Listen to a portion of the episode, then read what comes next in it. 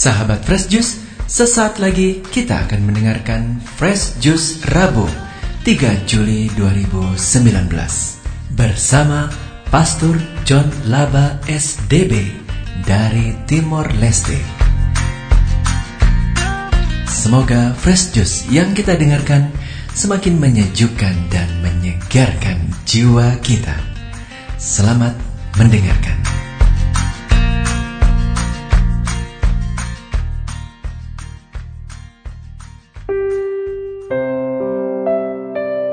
Saudara-saudari yang dikasih Tuhan, kita berjumpa lagi dalam Daily Fresh Juice pada hari ini hari Rabu, bertepatan dengan Pesta Santo Thomas Rasul.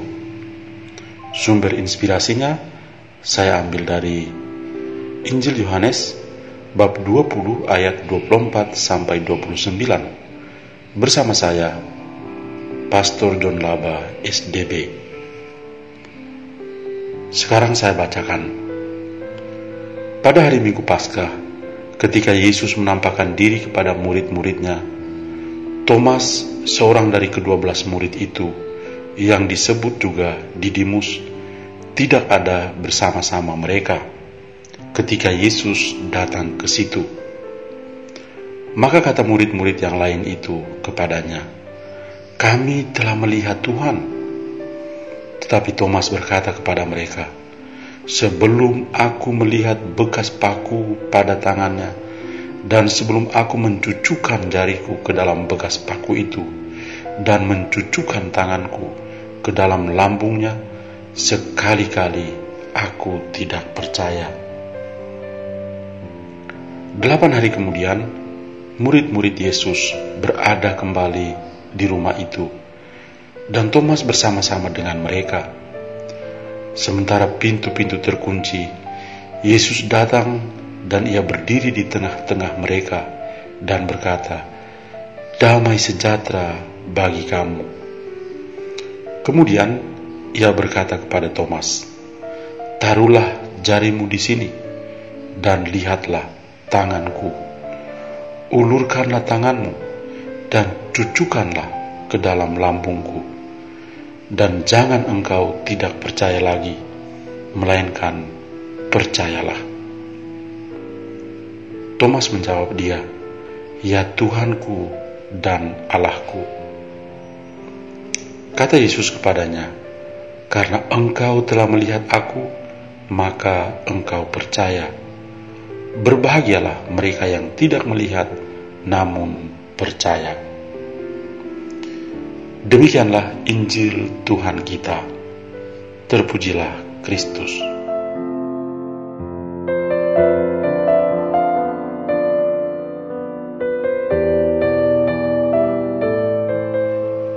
Saudara-saudari yang saya kasihi, saya memberi judul renungan hari ini, Tuhan Yesus mengubah hidupku. Pada hari ini kita merayakan pesta Santo Thomas Rasul. Banyak orang melabelnya dengan sebutan Thomas yang kurang percaya. Mungkin sebutan yang melabel kepribadian Thomas ini terlalu berlebihan di kalangan tertentu. Sebenarnya Thomas adalah sosok pribadi yang pintar dan cerdas. Baginya, iman adalah suatu hal yang sangat pribadi dan butuh pertanggungjawaban supaya iman itu sendiri dapat bertumbuh subur dan kuat. Kalau iman hanya dengan mengikuti arus saja, maka iman semacam itu mudah lenyap. Siapakah Thomas itu sebenarnya? Konon ada kesaksian yang mengatakan, bahwa sebelum mengikuti Tuhan Yesus dari dekat, beliau hanya seorang nelayan sederhana, seorang nelayan pembantu yang tidak memiliki perahu sendiri. Ia menghayati hidup sederhana dengan bekerja keras pada orang lain yang menjadi tuannya. Ini juga yang kiranya mempengaruhi cara pandangnya terhadap orang-orang di sekitarnya. Pasca Kristus, yakni penderitaan, Tuhan Yesus Kristus memang sangat menakutkannya. Hatinya hancur karena Yesus yang dikasihnya wafat secara tragis di atas kayu salib. Maka ketika Yesus menampakkan diri setelah ia bangkit dari kematiannya, Thomas tidak ada bersama-sama teman-temannya. Ia hanya mendengar cerita dari teman-temannya bahwa mereka semua bersuka cita karena melihat Yesus yang sudah bangkit dari kematian. Mereka berkata kepada Thomas, "Kami telah melihat Tuhan." Namun sayang sekali, karena Thomas tidak menunjukkan rasa sukacitanya di hadapan mereka.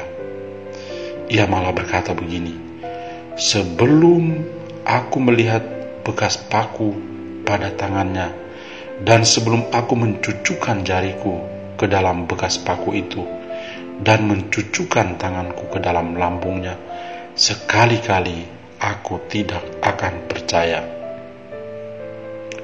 Penginjil Yohanes mengisahkan bahwa delapan hari kemudian Tuhan Yesus kembali menampakkan diri kepada para rasulnya. Thomas ada bersama-sama mereka. Maka Tuhan Yesus memanggilnya dan memintanya untuk mencucukkan jarinya ke dalam luka di tangannya dan luka di lambungnya. Saat itu juga Thomas jatuh tersungkur di kaki Yesus dan mengaku imannya, "Ya Tuhanku dan Allahku." Yesus yang bangkit mulia memandangnya dengan penuh kasih dan berkata kepadanya, "Karena engkau telah melihat aku, maka engkau percaya. Berbahagialah mereka yang tidak melihat namun percaya." Thomas belajar bahwa pengalaman adalah guru kehidupan.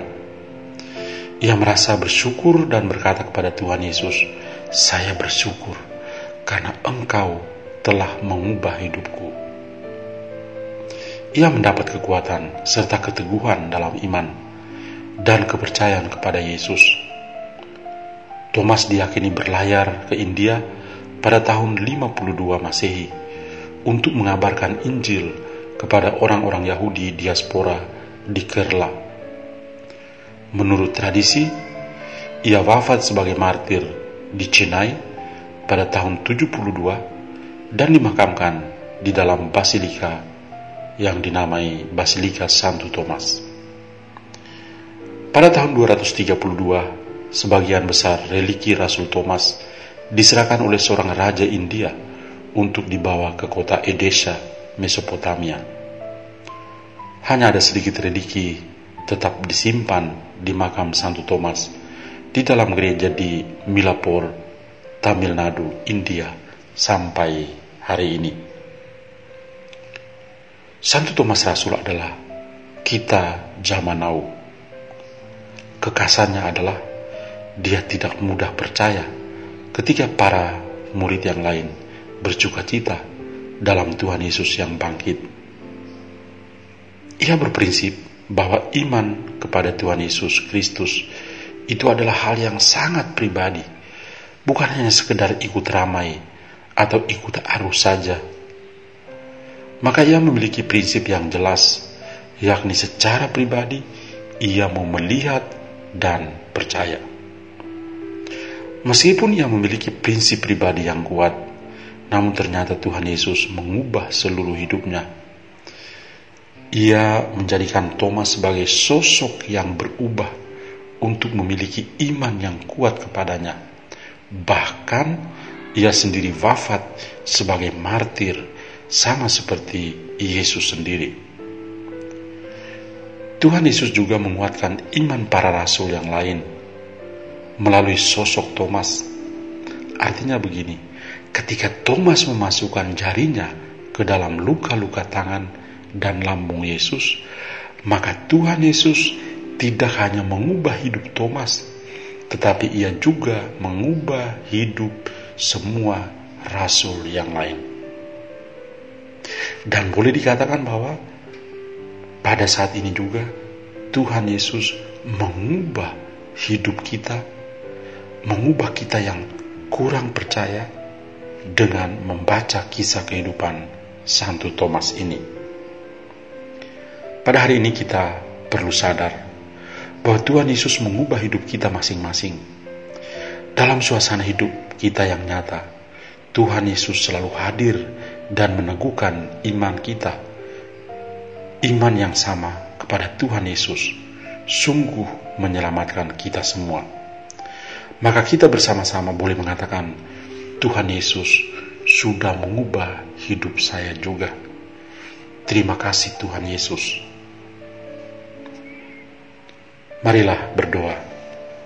Tuhan Yesus Kristus, Engkau telah mengubah kehidupan pribadi Thomas Rasulmu.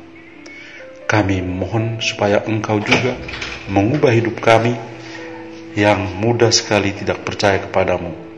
Ampunilah kami ya Tuhan Yesus. Semoga kami tetap berprinsip bahwa Engkaulah Tuhan dan Allah kami. Santo Thomas, doakanlah kami. Amin. Dan Kiranya kita semua senantiasa dilindungi dan diberkati oleh Allah yang Maha Kuasa, Bapa dan Putra dan Roh Kudus. Amin. Tuhan memberkati kita semua. Sahabat Fresh Juice, kita baru saja mendengarkan Fresh Juice Rabu 3 Juli 2019.